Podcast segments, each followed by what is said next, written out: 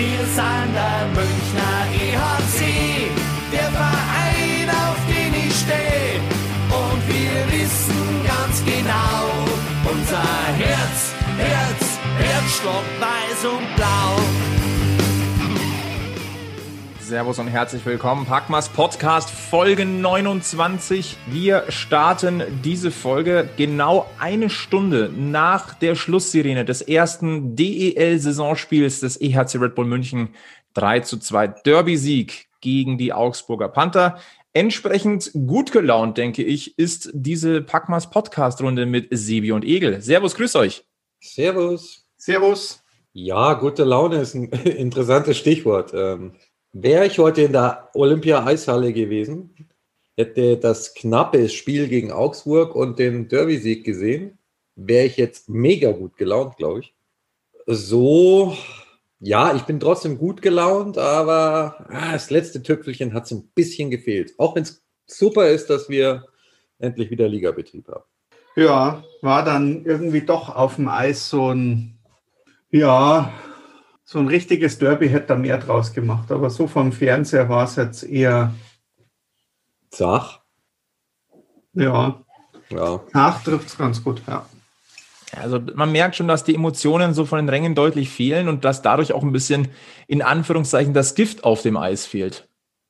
Ja, also es gab ja schon die eine oder andere Situation in diesem Spiel, wo es sicher auf den Rängen auch mal richtig rund gegangen wäre.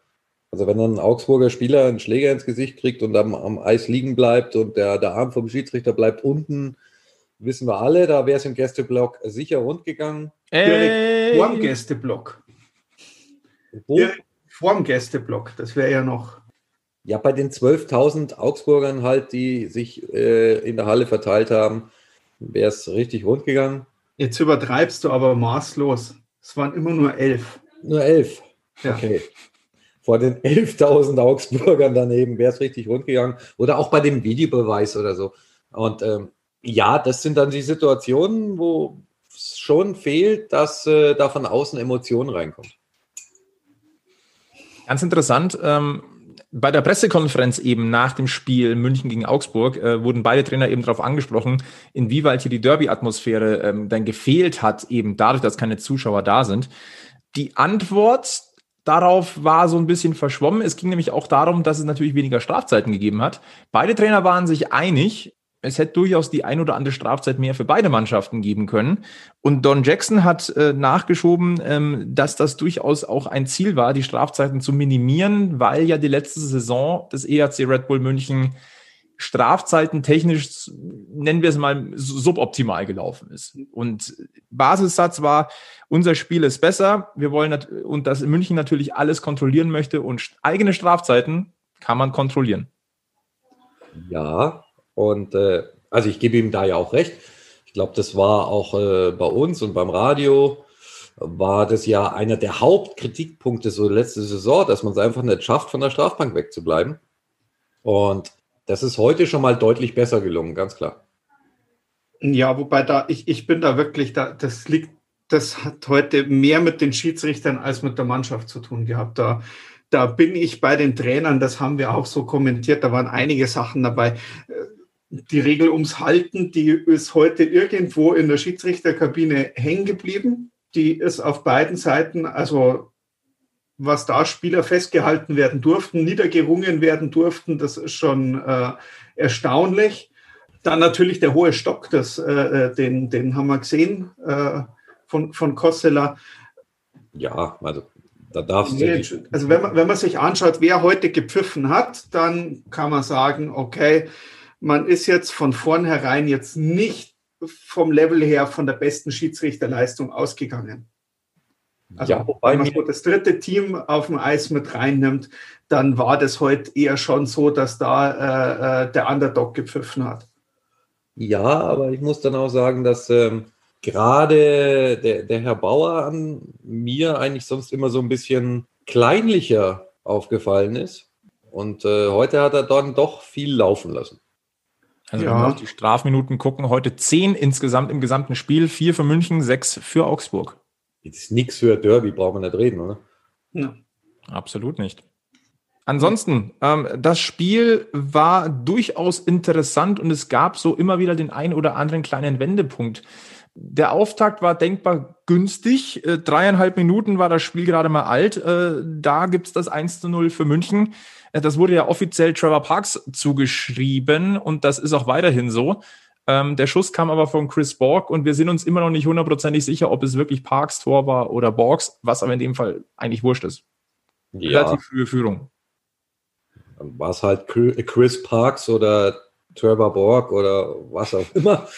Ähm, ist, glaube ich, am Ende uns egal, ist der Mannschaft egal. Äh, Das Ding war drin und ähm, wir waren auch am Anfang wirklich heiß, äh, finde ich. Man hat die Augsburger da echt auch gut festgespielt in deren Drittel und äh, war klar die, die bessere Mannschaft und ist auch verdient mit 1-0 in Führung gegangen. Ja, und dann hat man irgendwie so diesen Ausgleich hinnehmen dürfen, der ja auch während dem Spiel und nach dem Spiel heiß diskutiert wird. Fang, fangen wir mal an, war ein toller Pass hinten raus. Ja. Wir haben es äh, bei der Radio Oberwiesenfeld-Packmas Live-Übertragung ja schon kurz angesprochen gehabt. Es war, es war eine Mischung aus Befreiungsschlag und im Fußball würde man sagen, ein weiter Pass in den Lauf. Hm. Ja, Und- es war halt zumindest, also wenn es ein Befreiungsschlag war, war es äh, schon zumindest so gespielt, dass du sagst, ich spiele die Scheibe mal in Richtung meiner Mitspieler und schau, was passiert. Ja, und äh, dann bricht in der Mitte äh, Maximilian Eisenmenger durch. Darf so nicht passieren.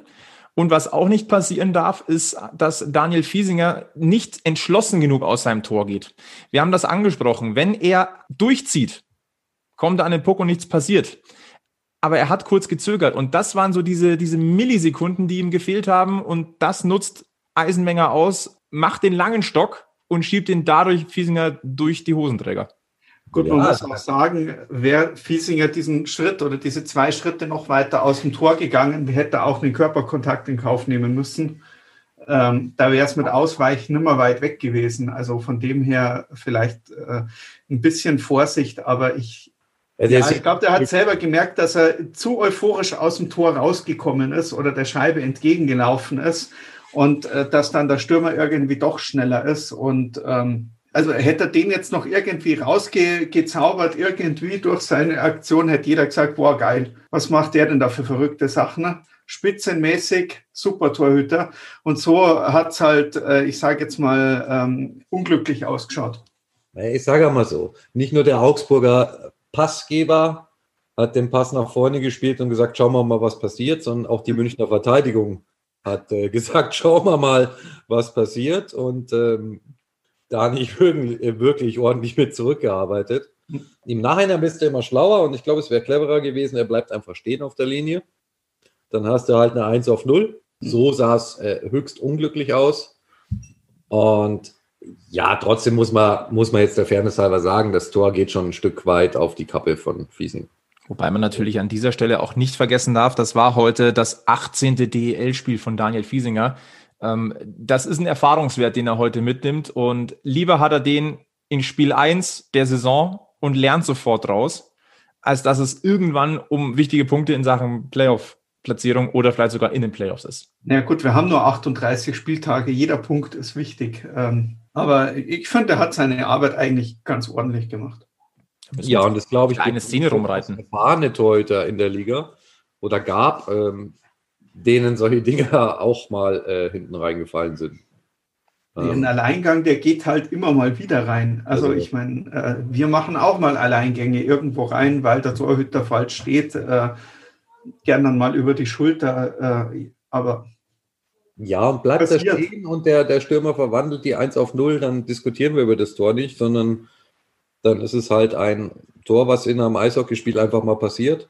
So sah es unglücklich aus, aber pff, also anders gesagt, er hätte da nie durch die Mitte so frei durchlaufen dürfen können. So, das, also das, der, der Fehler war eigentlich viel größer als der Fehler von Fiesinger.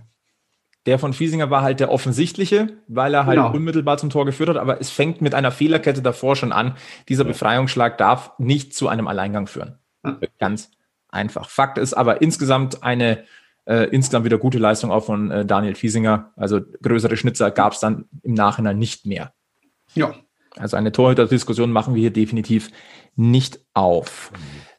Das Problem an der Geschichte mit diesem Ausgleich war nur, dass dadurch Augsburg plötzlich im Spiel war.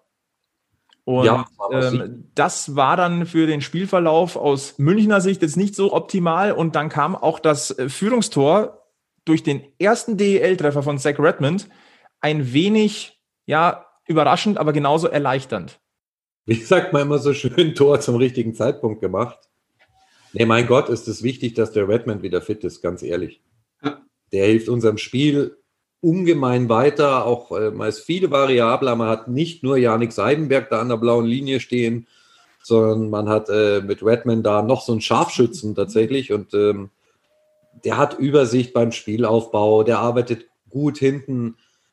De der ist wirklich wichtig. Also da kannst heilfroh sein, dass der wieder da ist in sich hat diese Situation zum 2 zu 1 so viel ausgesagt über die Rolle, die Zach Redmond beim EHC Red Bull München einnehmen wird. Denn auf den ersten Blick hat sich dort eigentlich eine 2 auf 2 Situation ergeben, während Frankie Mauer den Puck hatte. Und das hat man auch gesehen, dass die Augsburger das als 2 auf 2 Situation gesehen haben.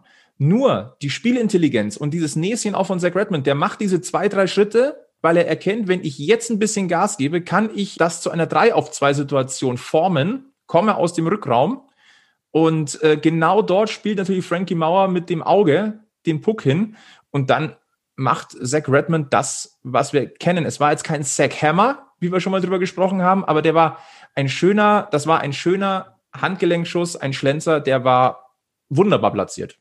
Ja. Und dann das 3-1 hinterher im letzten, weil ich sag, lasst uns einfach schnell machen, dieses Spiel. Ja, bin, mach mal schnell. Äh, Augsburg kam frischer aus der Kabine. Dann hat eine äh, Überzahlsituation im EHC Red Bull München geholfen, zurück ins Spiel zu kommen. Kurz später dann das 3 zu 1 durch Yannick Seidenberg, wo wir schon wieder Daryl Boyle kurz loben müssen. Ja, das war ein Hammer. Ja, wie gesagt, ähm, Daryl Boyle äh, versucht sich jetzt offensiv äh, scheinbar ein bisschen mehr und nimmt mal den einen oder anderen Schuss mehr und auch äh, in dem Fall zieht er von der blauen Linie ab. Und ähm, ja, den Abpraller verwandelt dann Janik Seidenberg. Aber ist schön zu sehen, dass unsere Verteidiger Offensivdrang haben. Definitiv. Ähm, über das 3 zu 2 durch, äh, ja, wir sind uns immer noch nicht so ganz einig, ob das ein Eigentor war, äh, aber Fakt ist, Nicolas Appendino kann man da keinen Vorwurf machen, der muss da rangehen. Äh, wenn er am Puck war, war es Pech, wenn es der Stürmer war, kann passieren, Zeitpunkt war unglücklich. Und das letzte Drittel war letztendlich dann, ja, das war ein Kampf um die Punkte. Ja, das war ganz klare Nummer, ja klar, da war Postenschuss von Philipp Gogula dabei und so weiter. Ein hätte vielleicht eventuell Penalty für, für Augsburg grundsätzlich fand ich das letzte Drittel aber auf beiden Seiten irgendwie wirklich eine zahre Nummer. Und ähm, ich gebe es ganz ehrlich zu, ich war froh, als es vorbei war. Ja. ja. Bevor wir auf äh, den, das finnische Finish äh, nochmal kurz eingehen, äh, zitieren wir doch, äh, schauen wir doch mal einen Blick auf das kurze Interview von Henrik Hase. Ähm, nennen wir es mal, soll man das noch selbstbewusst nennen, sein Statement äh, zur Drittelpause beim Magenta Sport? Naja, er hat ja unter anderem gesagt, dass äh, sie gut im Spiel sind, obwohl sie keine Trainingslager und so ein Kram hatten. Da gebe ich ihm übrigens recht. Augsburg hat einen äh, gut aufeinander eingespielten Eindruck gemacht. Und dann hat er aber noch festgestellt, dass es ja sowieso so ist, dass München sich eigentlich immer vor ihnen einkackt. Ich weiß nicht, wie er auf den Trichter kommt.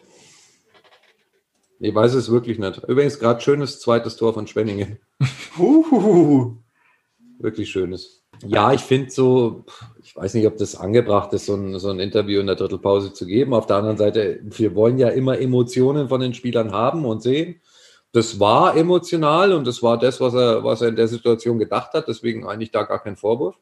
Er hat ja nicht mal Unrecht damit. Wenn man sich jetzt anschaut, wie äh, die Münchner da agiert haben. Also äh, es war schon teilweise, streckenweise hat man schon so das Gefühl gehabt, dass man sich da nochmal zurückzieht, nochmal noch mal die Schleife, also so wirklich selbstbewusst hat das im letzten Drittel nicht mehr ausgeschaut, was die Münchner da gemacht haben. Das war zeitweise wirklich auch eine große, große Abwehrschlacht, die man da im oder vor dem eigenen Tor äh, hatte. Also, also glaubst du, das lag daran, dass äh, sich die Mannschaft grundsätzlich für Augsburg, ich zitiere ihn einfach nochmal, einkackt. Oder war es einfach aus dem Spielverlauf und ähm, dem knappen Ergebnis und ja, jetzt lasst uns das irgendwie, äh, dieses typische, jetzt lasst es uns irgendwie über die Zeit bringen. Ja, weiß nicht, einkackt, ja, ist jetzt ein bisschen derb, aber äh, ich glaube schon, dass da bei vielen Spielern wirklich immer noch diese Playoff-Serie äh, hinten nachhängt, an der man wirklich gesehen hat, dass, äh, dass die so schnell hinten rauskommen, dass sie sich einfach nichts gefallen lassen. Und äh, ja, ich glaube schon, dass die Augsburger dieses Derby deutlich mehr so annehmen, wie es die Fans gerne hätten. Ja, da bin ich bei dir. Das, das sehe ich in, in jedem Fall auch so. Ähm, und also wo selbst ich in Hinblick auf diese Playoff-Serie damals immer noch äh, nervös werde, wenn ich die Augsburger sehe, das ist der Mann zwischen den Pfosten, muss ich ganz ehrlich sagen. Der hat mich damals sieben Spiele lang so viel Nerven gekostet und auch den einen oder anderen Münchner Stürmer so viel Nerven gekostet. Ja, ich glaube, das kann schon Wirkung hinterlassen haben. Die Rede ist von Olivier Roy. Genau dann wollen wir da gar nicht weitere Worte verlieren. Ein paar Worte, bevor wir zum nächsten Themenkomplex kommen, müssen wir aber verlieren über Kalle Kossela. Der Finne hat sein Debüt gegeben für den EHC Red Bull München. Ich gucke mal ganz schnell, wie lange der heute auf. Ja, 14,5 Minuten Eiszeit hatte er heute. Er hat in einer Reihe gespielt als Center zusammen mit äh, Philipp Gogula und Frankie Mauer. Und das, was uns als allererstes aufgefallen ist, gefremdelt mit dem Jackson-System, wie man es ja von vielen guten Spielern schon gesehen hat, die einfach ihre Zeit brauchen, um das zu verinnerlichen. Äh, nein, das war bei dem Kalle nicht der Fall. So gar nicht. Also muss echt sagen, die Laufwege waren super, äh, offensiv wie auch äh, defensiv. Also auch wenn es galt, nach hinten zu arbeiten und äh, den Passweg äh, de, des Gegners zu erahnen und solche Geschichten, da war der sofort da. Spiel 1 und sofort da. Und auch offensiv sofort harmonisch eigentlich. Also ich weiß nicht, entweder hat er so eine hohe Spielintelligenz oder er hat äh, sich so viele Spielvideos reingezogen oder keine Ahnung, aber ich bin echt beeindruckt, muss ich sagen. Ach, ja, mir ist er jetzt heute nicht, hat gut reingepasst, hat funktioniert. Äh, könnte die Top-Verpflichtung sein. Ich bin noch unsicher, ob es vielleicht am, es ist das erste Spiel und man macht relativ viel Wette, er ist relativ viel gelaufen auch und hat Ding, also ja, sicher, macht Spaß, ist äh, äh, äh, gut. Ähm, ob er wirklich so einschlägt, ähm, bleibt abzuwarten. Das ist sehr philosophisch ausgedrückt. Natürlich, wir reden jetzt hier von seinem ersten Spiel, aber wir ja, reden genau. von einem sehr, sehr guten ersten Eindruck. Äh, Don Jackson hat auf der Pressekonferenz nach dem Spiel noch gesagt, ja, er hat ein starkes Spiel gemacht, äh, der Kalle, äh, der weiß, was er tut und wir werden, der wird uns noch richtig gut tun. Hm. Die Ansätze waren da. Eine Schlüsselszene hat es gegeben, die die beeindruckend war, die auch sein, sein, sein Können einfach da äh, mhm. zeigt. Und zwar, jetzt muss ich kurz mal nachgucken, das war in der 36. Spielminute. Ähm, er hat quasi das Spiel selbst aufgebaut. Er hält dann den Puck zurück aus, aus der Halbposition und aus vollem Lauf nimmt er einen Schlagschuss, der einfach den äh, Pfosten halb zerstört. Ja, und äh, auch da haben die Laufwege doch schon drin passt. Und ich, ganz ehrlich, ich muss da echt sagen, wir hatten auch schon Spieler, die neu nach München kamen und haben eine ganze Saison gebraucht, um das annähernd zu verstehen. Ja, klar. Aber wie gesagt, die sind meistens auch im ersten Spiel noch richtig gut gewesen. Deswegen sage ich, ich würde gerne noch ein zweites sehen. Ach du, ich bin überzeugt, du wirst noch ein zweites sehen. Ich denke, wir werden noch einige Spiele von äh, ja. Kostela in diesem Jahr sehen. Der Auftakt hat jedenfalls Lust auf mehr gemacht. Das, glaube ich, können wir so stehen lassen. Also, mach mal den Haken dahinter. 3 zu 2 für München gegen Augsburg, Derby-Sieg, Auftaktsieg. Gelungener Start in die DEL-Saison 2020. 21. Wir müssen natürlich mit Blick auf diese Saison auch ein, nochmal einen Blick Richtung Österreich werfen, denn dort sind immer noch zwei Münchner Spieler geparkt. Das sind Justin Schütz und JJ Peterka. Und da war ja äh, die Vermutung oder eigentlich war, wurde davon ausgegangen, dass wir beide Spieler zum DEL-Start wieder in München sehen. Das ist bei JJ Peterka mit Blick auf die U20 WM klar, dass das noch ein bisschen dauern würde. Äh, bei Justin Schütz kamen jetzt durchaus auch schon die, äh, ja, die Nachfragen auf, ja, was ist denn jetzt mit dem, mit dem Burschen? Und ich finde, wir sollten nochmal drüber reden. Äh, Stichwort Qualitätseiszeit und äh, Stichwort Kaderbreite in München. Ähm, da müssen wir, glaube ich, nochmal drüber reden. Ja, also wir haben ja das mit der Qualitätseiszeit haben wir ja schon mal in einer Folge so ein bisschen definiert und beschrieben und äh, waren uns ja da eigentlich auch einig, dass ähm, Justin Schütz sicher in Salzburg eher mal die Gelegenheit kriegt, ähm, auch in den äh, Powerplay-Formationen, Unterzahlformationen und so weiter zu spielen. Und ähm, unser Kader halt da sehr breit und tief aufgestellt ist und ähm, es da vielleicht noch mehr dauert, bis er solche Geschichten in München äh, machen darf. Und deswegen die Erfahrung äh, erstmal in Salzburg sammelt. Also ich glaube, das ist ja auch so der Plan, der sich jetzt dahinter versteckt, dass äh, Justin Schütz weiter in Salzburg spielt. Sagen wir mal so, die Zeichen stehen ganz klar auf einen Verbleib von Justin Schütz in Salzburg, eben mit der äh, Prämisse, dass er halt dort in den Special Teams zum Einsatz kommt, dass er in den ersten zwei Reihen regelmäßig spielt, dass er der Spielgestalter auch ist und wenn wir mal einen, wirklich mal einen Blick auf den Münchner Kader werfen, ähm, die, die, Wahrscheinlichkeit, dass er diese Eiszeit in München in dieser Saison, Saison bekommt, nichts gegen das Können von Justin Schütz, das ist da, es wächst und wächst und das ist beeindruckend zu sehen. Nur in München wird es wahrscheinlich noch nicht ganz reichen. Ja, ich meine, wir hatten natürlich heute auch äh, vier komplette Reihen. Dann ist Lobach noch verletzt, Roy noch verletzt. Ja, der Sturm ist natürlich in der Breite auch echt besetzt, muss man ganz, ganz klar sagen. Ja, ich, ich, denke, es liegt vieles nicht, nicht an dem, die, die Leute, die ins Stadion gehen, die verstehen das oder, oder wenn, wenn, wenn man es ihnen erklärt. Wie gesagt, unglücklich an der Stelle ganz einfach. Äh, man hat mit ziemlich viel äh, schönen, ich glaube, zwei bis drei Artikel über die EHC-Homepage hat man berichtet, dass die jetzt nach Salzburg gehen, äh, die beiden. Man hat immer wieder äh, äh irgendwelche Wasserstandsmeldungen, wie es drüben läuft und was sie so machen gehört. Und man ist halt durchaus davon ausgegangen als Fan, okay, man, man hat hier einen, einen Top-Spieler, der auch letztes Jahr schon äh, äh, ein recht beliebter junger Spieler war, den man in der Mannschaft gehabt hat, auf den man sich freut zum DEL-Start. Und dann gab es da so ein Interview im Münchner Merkur und mehr gab es zu dieser Personalie einfach nicht mehr. Es hieß irgendwann, ja, vielleicht kommt er zum DEL-Start zurück oder, oder, oder man leiht sie jetzt mal vorerst bis zum DEL-Start aus. Und dann wäre eigentlich schon so zu erwarten gewesen äh, äh, als Fan oder man, man erwartet dann schon als Fan, wenn das dann nicht so kommt, dass es dann wenigstens irgendwo zwei, drei Zeilen dazu gibt, ja, warum denn nicht?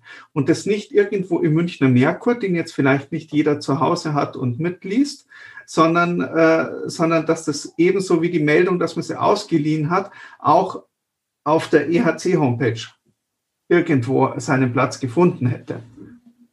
Das finde ich schade. Also da hätte man wahrscheinlich auch viel äh, Unmut und Diskussionen aus der äh, aus, aus Fankreisen oder, oder insgesamt auch raushalten können, weil im, im Grunde genommen, es ist ja vernünftig und, und der geneigte Eishockey-Fan versteht das ja auch. Aber man hätte es halt gern irgendwo auch mitbekommen, ohne dass man sich irgendwo zusammenreimt.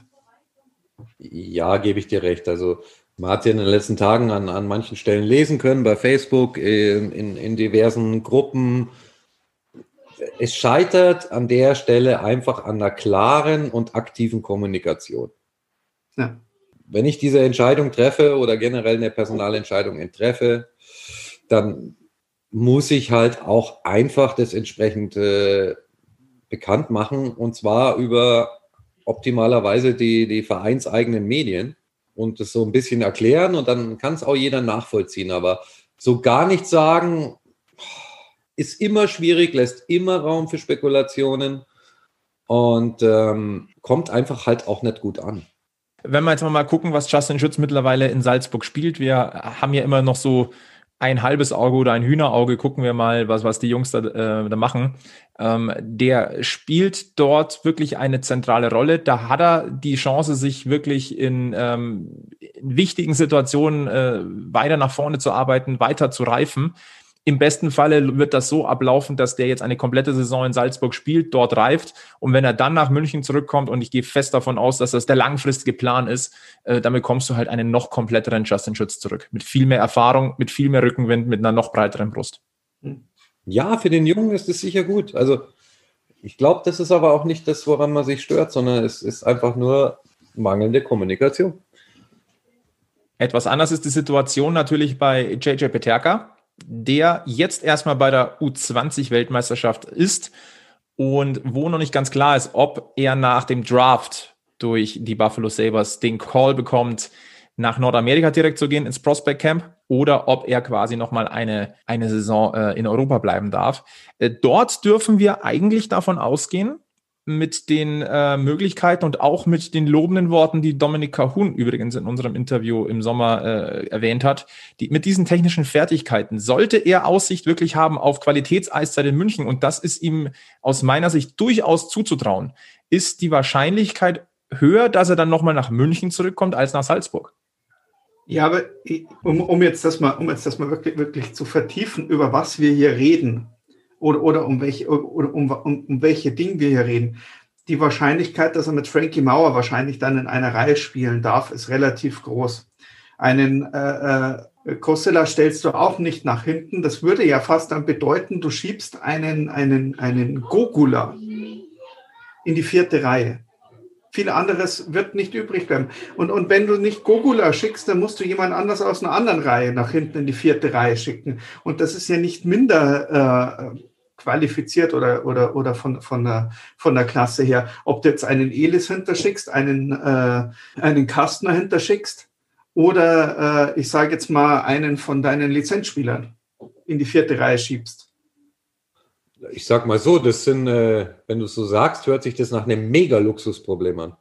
Es ist ein Mega-Luxusproblem. Also. Ist es, ist es voll und ganz. Das ist hier ja. ein, eine Diskussion auf einem brutal hohen Niveau. Ja. ja. Äh, wir überlegen, ob wir Philipp Gogula oder Herrn Elis oder den, den Kalle mal eben in die vierte Reihe stellen müssen. Ja, und zwar nicht, weil sie schlecht spielen. Sondern weil ein Überangebot an Topspielern in dieser Mannschaft im Sturm verfügbar ist. Ja, so ist das. Und wenn man auf die Statistiken guckt, da ist ja äh, JJ Peterka der mitunter beste Spieler, den Salzburg eigentlich gerade in seinen Reihen hat. Also es gibt im Grunde zwei Möglichkeiten. Entweder ein Peterka kommt zurück nach München und bekommt Qualitätseiszeit in den vordersten Reihen, was zur Folge hat, dass äh, arrivierte, hochtalentierte, klasse Spieler äh, vielleicht in die vierte Reihe runter müssen. Oder aber er bekommt wie Justin Schütz äh, die Chance, ähm, sich noch weiter in den Vordergrund zu spielen in Salzburg. Oder aber er geht halt direkt in die NHL, was wir ihm mittlerweile auch zutrauen. Ich traue es ihm durchaus zu. Jetzt noch eine ordentliche U20-WM äh, an der Stelle. Ähm er ist ja jetzt einer von sechs Spielern, die ja auch schon wieder äh, trainieren dürfen, äh, zur U20-WM sich fit machen dürfen. Äh, offizielle Meldung vom DEB, äh, alle sechs Spieler haben schon eine Covid-19-Erkrankung hinter sich und dürfen deswegen schon wieder spielen. Äh, Wer die Information auch geklärt, äh, ob er einer der Spieler ist aus Salzburg, die dort pausiert haben, nur so als Nebensatz noch irgendwo mit dazu. Ich glaube, durchaus, dass er eine Chance hat, direkt drüben bleiben zu dürfen. Und wenn es nur kurz für die AHL ist, wenn sie überhaupt spielen, wobei, ja, NHL oder also ja, so sehen, offen, diese Saison ist so schwierig zum, zum, ja. zum Einschätzen, was passiert und wie es passiert und äh, erstmal die, die WM abwarten ist ja so, dass äh, ich glaube, die U20-WM ist ja gerade in Nordamerika auch ein sehr äh, viel beachtetes Ereignis und Event. Und äh, ich glaube, wenn er sich da auch nochmal ein bisschen in den Vordergrund spielen kann, dann sehen wir ihn in München so bald nicht mehr. Was aber nicht daran liegt, dass wir ihn hier nicht sehen wollen, sondern dass er einfach dann die Klasse dafür hat, für mehr. Ja, ja und dann ist ihm das auch total gegönnt und dann wünsche ich ihm alles Gute, ganz ehrlich. Dann wäre es übrigens trotzdem hübsch, wenn es äh, soweit ist, dass es feststeht, wenn es einfach auch aktiv kommuniziert wird. Jo. Bevor wir zu einem Reibungsthema heute kommen oder das große Thema, was mit dem wir uns heute auch noch beschäftigen wollen, äh, vielleicht noch mal kurz einen Blick zurück Richtung Magenta Sport Cup äh, und respektive auf Dominik Cahun. Dessen äh, Zeit in München ist mittlerweile wieder abgelaufen. Es geht zurück nach Nordamerika. Äh, er steigte dann ein bei den Edmonton Oilers an der Seite von Leon Dreiseitel. Vielleicht sollen wir noch mal ein, zwei Sätze kurz verlieren über dieses Kahun-Intermezzo, dieses äh, ja frühere München-Comeback, als dass es, dass es sich der Anhang äh, erträumen konnte. Hat Spaß gemacht, den Jungen mal wieder in München zu sehen und sein, ja, sein Einfluss auf das Team war immens. Ja, es ist, also solche Spieler auf, der, auf, auf dem Eis zu sehen, ist immer cool und äh, du siehst einfach, wie sehr äh, Dominiks Herz auch an, am ERC München hängt. Und ähm, das ist eine Liebe, die, glaube ich, auf Gegenseitigkeit beruht. Und wenn man die Gelegenheit hat, Dominik Kahun dann nochmal für ein paar Spiele hier zu zeigen, dann muss man das natürlich tun. Und dass der jede DEL-Mannschaft äh, besser macht, ist ja außer Frage. Ja, ich denke, dass der auch gute Chancen hat, die Edmonton Oilers nochmal im Sturm äh, deutlich besser zu machen, obwohl sie dort schon, äh, sag jetzt mal, nicht unprominent besetzt sind. Also äh, wird auf jeden Fall bestimmt dort auch ein Spaß, jetzt noch das ein oder andere Spiel mal öfters dort anzuschauen. Wir werden es auf alle Fälle beobachten. Wir haben dann mittlerweile, wenn es so läuft, zwei Münchner Eisen im NHL-Feuer. Dann kommen wir zur Münchner Seite des Lebens nochmal ja. um, das, um das Thema äh, so rüber nochmal äh, anzusch anzuschneiden oder den Übergang hinzulegen. Es gab etwas Wirbel die letzten Tage rund um den EHC Red Bull München. Und äh, es ist, wie es ist, wir müssen da auch drüber reden. Wir gehen jetzt mal davon aus, dass äh, der Großteil der Hörerschaft äh, dem EHC Red Bull München auf den diversen sozialen Medienkanälen auch folgt. Und da ist Ende der vergangenen Woche etwas aufgefallen. Und zwar, dass die Facebook-Seite eine kleine Namensänderung erfahren hat. Dort steht nicht mehr EHC Red Bull München, dort steht nur noch Red Bull München. Vielleicht erstmal die erste Reaktion oder die ersten, ähm, was war los, als ihr das entdeckt habt? Also ich habe es ja nicht selber entdeckt, ich wurde darauf aufmerksam gemacht tatsächlich. Ja, es ist, glaube ich, schon an, an, vielen Stellen so ein emotionales Thema, muss ich ganz ehrlich sagen. Weil ähm, der EHC-Fan, der langjährige ERC-Fan, der auch schon vor der Red Bull-Zeit ERC-Fan war, für den ist dieses EHC im Namen einfach äh, extremst wichtig. Hm. Und es war eigentlich ohne genauere Erklärung, ohne Hinweis auf einmal weg. Und dann haben mich die ersten Leute angeschrieben und halt gefragt, ob ich was weiß und äh, was das jetzt soll. Ja, verständlich. Also nur um hier mal wieder auszuholen. Also es geht ja, jetzt auch von, von, von, von Fanseite her so, man hatte durchaus schon die Befürchtung, als Red Bull in München eingestiegen ist, dass man sich die Geschichten, die man ja kannte oder äh, die man äh, auch irgendwo mitbekommen hat aus dem Fußball, ähm, was, ähm, die, was Red Bull dort in Salzburg mit dem Fußball veranstaltet hat, ähm, dass man sich, äh, ich sage jetzt mal, die Seele von, von, von einem kompletten Verein einfach äh, unter den Nagel reißt und äh, pulverisiert. Ich denke, auch in der Deutlichkeit äh, kann man das äh, so sagen, was da damals abgelaufen ist. Und da war die, die, die große Angst davor. Und ähm, an der Stelle gab es bei den Fans in den letzten Jahren durchaus dieses, diese Versöhnung auch mit Red Bull in, in, in München, dass man eben irgendwo gesagt hat, von wegen, nein, es bleibt der EHC und wir sind immer noch der EHC und man hat ja auch festgehalten an, an alten EHC-Namen wie Christian Winkler und, und, und, und, und. Und irgendwie war es schon so, okay, es bleibt der EHC im, im, im Grunde genommen. Und ähm, das heißt, meine erste interne Reaktion war schon, schon irgendwo so auch in die Richtung von wegen, oha, jetzt also mhm. doch. Und äh, eben dann dieses, man sagt nichts drüber, man schreibt nichts drüber, es ist irgendwo, äh, irgendwo im, im, im, im stillen Kleinen, kein, nicht mal ein Dreizeiler irgendwo auf Facebook auf der Seite zu finden, warum, weshalb man das tut. Ähm, ja, die Bedenken sind äh, sehr massiv gewesen. Doch, gebe ich sogar zu, weil es, äh, ich, ich, ich sag's, wenn das so kommt, dann bringt das sehr, sehr, sehr viel Unruhe ins Münchner Fanlager rein. Es hat ja definitiv Unruhe gesorgt. Wir haben die ein oder andere Nachricht äh, auch bekommen.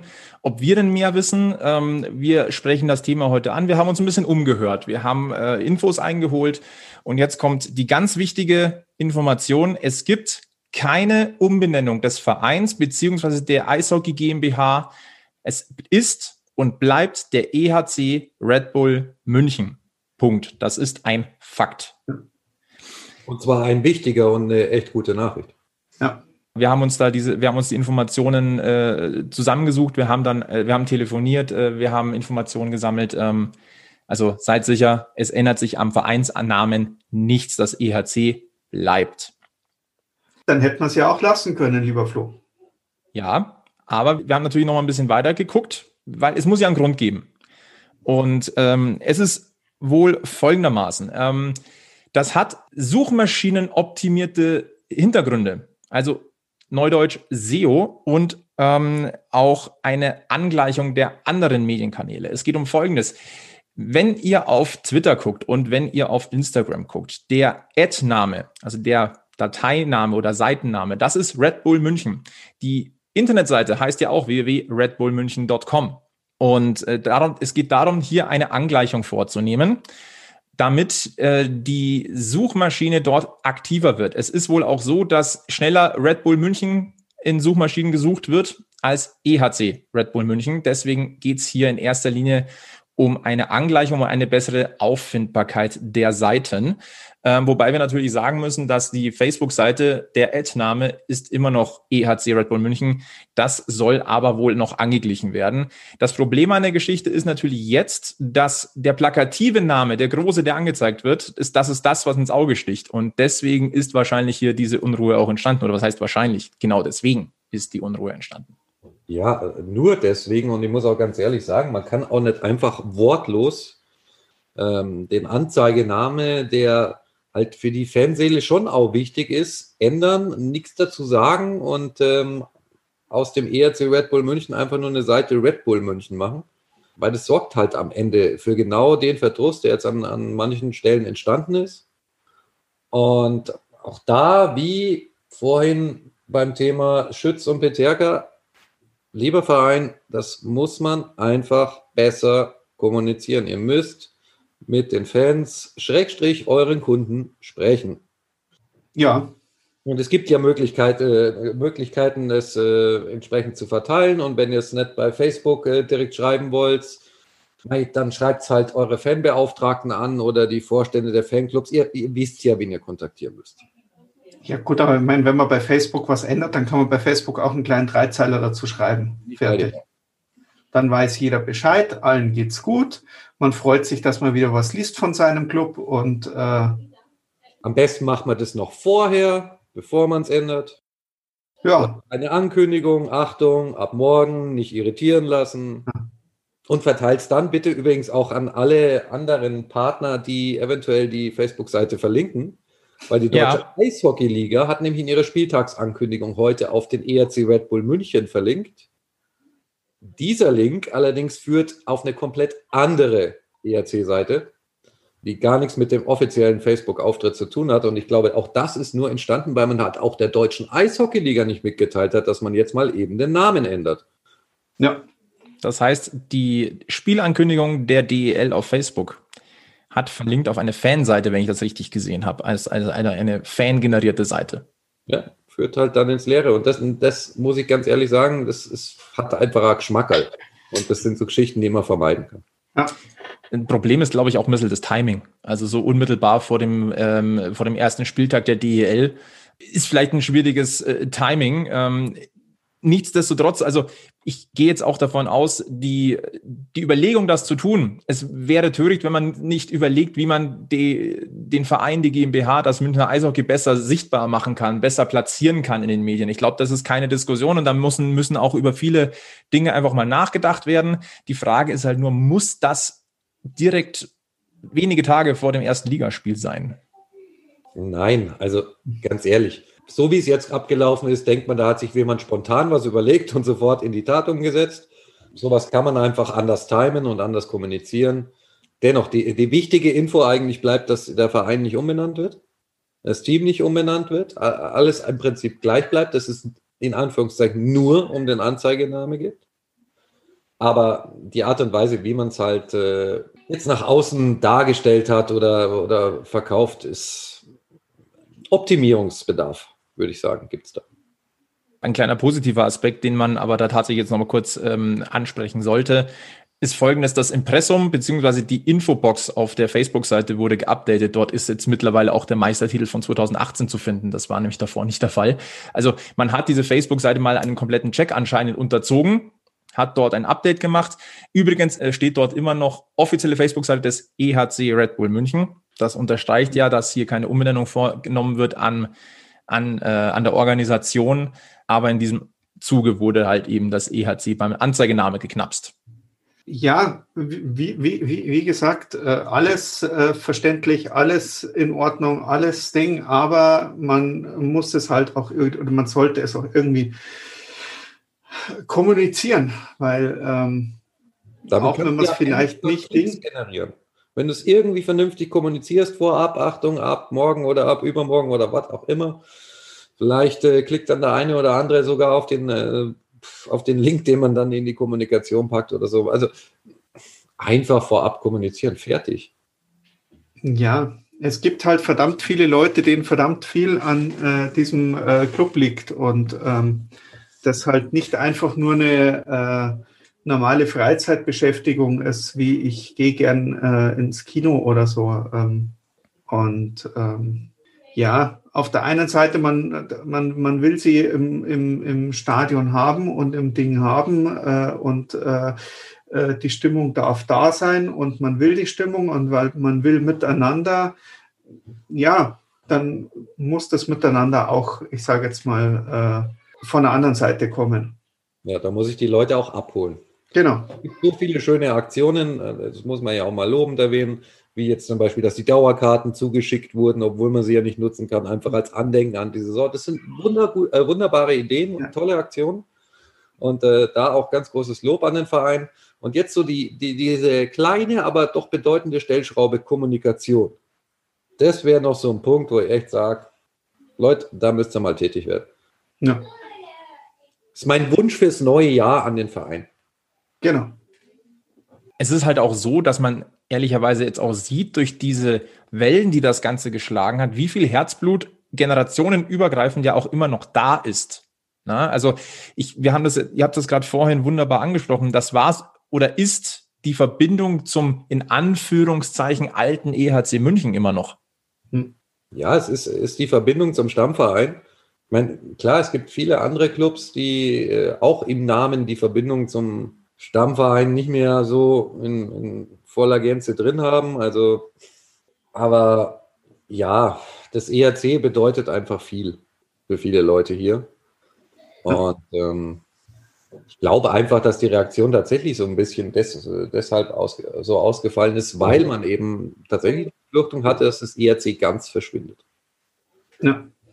Es hat halt für Spekulationen gesorgt. Es hat halt einfach diesen Spekulationsspielraum geboten und dass emotionale Fans sehr schnell in eine Richtung galoppieren, wo sie emotional hingetrieben sind, ähm, ist, ist kein Geheimnis. Das ist das große Thema. Aber wir betonen nochmal, der EHC Red Bull München bleibt der EHC Red Bull München. Es ist lediglich eine optische Anpassung auf Facebook geblieben. Also wir können uns beruhigen, cool down, alles in Ordnung. Der EHC bleibt der EHC. Und wenn wir mal ganz ehrlich sind, im Alltag spricht jeder vom Eishockeyclub oder von den Jungs vom Oberwiesenfeld oder eben vom EHC. Ja. Ja, also tatsächlich die Formulierung, die von anderer Seite vielleicht oft gewünscht wird, wie man über das äh, Team sprechen soll oder wie man das äh, Team nennen soll, erfolgt im Alltag eher weniger. Da gebe ich dir recht. Also ich kenne jetzt niemanden, der sagt, hast du am Freitag das Red Bulls Spiel gesehen? Eher weniger. Eher weniger, ne? Ich kenne so Leute, aber es ist wirklich sehr selten, äh, dass sowas kommt. Also. Gut, also ich hoffe, dass wir jetzt äh, für Beruhigung sorgen konnten. Das ist die Nachricht des Tages. Der ERC bleibt der ERC und der ERC bleibt Derby-Sieger. Punkt. So ist es. Sind jetzt äh, in unserer äh, letzten Packmas Podcast-Sendung vor Heiligabend, vor Weihnachten eigentlich die besten Nachrichten, die wir haben jetzt auf den Weg bringen können. Ja. Ja, das ist ja das, was entscheidend ist am Ende. Hast du zum Jahresabschluss oder hast halt nochmal Augsburg gezeigt, wer hier das Sagen hat. Ja, Nürnberg kommt ja auch noch. Ja. Aber vorher kommt jetzt erstmal noch Niederbayern. Ja, da hoffe ich, dass mehr aufs äh, physische Spiel äh, kommt. Ja, weil ja, wir haben ja heute schon äh, diskutiert, aber der Sevi hätte gerne mehr Körpereinsatz und mal ein paar krachende Checks mehr. Ich glaube, dass die Chancen gegen Straubing da gar nicht so schlecht stehen. ja, aber ich habe ich hab die Befürchtung, dass es sehr einseitig wiederkommt. Du meinst, der Herr Akolati tobt sich aus und München wehrt sich nicht? Ja, oder wenig. Okay. Ich bin gespannt. Lassen wir uns mal überraschen. Mittwoch um 18.30 Uhr bereits Straubing gegen München. Das ist dann das letzte Spiel vor Weihnachten. Ich sage mal so, die Emotionen von Rängen fehlen, aber in dem Stil, wie, wie Straubing spielt, können wir davon ausgehen, dass auch ein, ein Andrew McWilliam oder ein Keith Oli da auch mal äh, den Körper sprechen lassen. Ja, schön wär's. Wir werden es auf Kann auch wieder ein Zitterbad. Oh ja. Oh ja. Äh, Im im DEG-Style, möchte ich mal sagen. Ja. Einfach mal die Ausfahrt zeigen. Wir werden sehen. Ich wir werden sehen. Gucken wir nochmal ganz kurz. Also wie gesagt, Mittwoch, 23.12., 18.30 Uhr Straubing gegen München. 28.12., das ist ein Montag, dann zu Hause München gegen Nürnberg. Und dann haben wir auch schon den Jahreswechsel. Weihnachten steht vor der Tür. Welche Eishockey-Päckchen sollten denn unter eurem Christbaum liegen? Zweistellig gegen Straubing. Okay. Nicht drunter. Das, das, sagen wir mal so, das ist ein sehr besonderer, besonderer Wunsch. Ähm, ich, also ganz ehrlich, ähm, wenn ich mir mal was wünschen würde, was, was den ERC anbelangt, ist, dass wir mal längere, eine längere Phase haben, wo der Großteil der Mannschaft fit und gesund ist. Geht und, dir jemand ab? Äh, der Conny. Ah. Ja, gut. Ansonsten, ja, es wird äh, tatsächlich ein Eishockey-Päckchen äh, an Weihnachten hier eintreffen, aber das äh, ist eher für unseren Nachwuchs und eher für die Playstation. Sehr schön. Ja. Haben wir das auch unter Dach und Fach gebracht. aber es ja. ist tatsächlich unsere letzte äh, Sendung vor Weihnachten, ne? Ist es. Ist es. Äh, wir melden uns dann zwischen den Jahren noch einmal. Und dann äh, geht's ab ins, äh, ins neue Jahr tatsächlich auch für uns. Äh, was wir schon ankündigen können, ähm, ihr wart von uns gewohnt, dass wir eigentlich den Mittwoch als den zentralen Packmas Podcast-Tag hatten. Also da gab's immer die neuen Folgen. Äh, wenn man auf den Spielplan der DL blickt, ist das durchaus schwierig aufrechtzuerhalten. Also, stellt euch darauf ein, wir werden ähm, versuchen, euch immer auf dem Laufenden zu halten, wann denn die nächsten Folgen geplant sind. Ähm, wir werden von dem Mittwoch sehr, sehr oft äh, abweichen müssen, denn wir wollen uns an der Aktualität messen. Wir wollen euch eine gewisse Qualität bieten mit Aktualität und äh, auch mit einer trotzdem weiterhin stattfindenden Regelmäßigkeit. Ähm, ich denke, das ist aber für jeden, der hier seine Lauscher äh, mit reinsteckt in den Packmas Podcast, absolut nachvollziehbar. Und äh, wir wollen ja auch für euch das Maximum rausholen. So ist das. Ja. Haben wir noch was vergessen, Burschen? Ja, wir müssen dann natürlich allen ein, ein frohes Fest wünschen. Also, wir wollen allen ein, ein frohes Fest wünschen und äh, schöne Feiertage. Ähm, Gesundheit, ganz wichtig. Ich glaube, mit Abstand das Wichtigste, was man so haben kann. Und dann freuen wir uns nach den Feiertagen auf die Dinge, die da so auf uns zukommen. Auf jeden Fall. Und es kommt noch einiges. Ja. Ja. Wir sagen an dieser Stelle frohe Weihnachten, schöne Feiertage. Passt auf euch auf, bleibt uns treu, folgt uns auf Facebook, Instagram, Twitter. Äh, wir haben gerade ein paar Webseitenprobleme, habt euch bestimmt schon gesehen, aber die Podcasts sind weiterhin äh, abrufbar. Also hört rein, bleibt uns treu, meldet euch bei uns. Ansonsten äh, verweisen wir auf die letzte Podcast-Folge vor Silvester. Die kommt dann, wie gesagt, zwischen den Jahren. Ansonsten bleiben wir ganz nah dran am EHC Red Bull München. Derby-Sieger, der EHC bleibt. Und mit diesen Worten sagen wir Deckel drauf auf den Packmas Podcast, Folge 29. Sebi Egel, es war wie immer eine Freude. Uns auch. Ebenso. Und frohe Weihnachten. Frohe Weihnachten und ganz wichtig, nicht vergessen, immer schön am Puck bleiben. Bis zum nächsten Mal bei Packmas. Servus. Servus.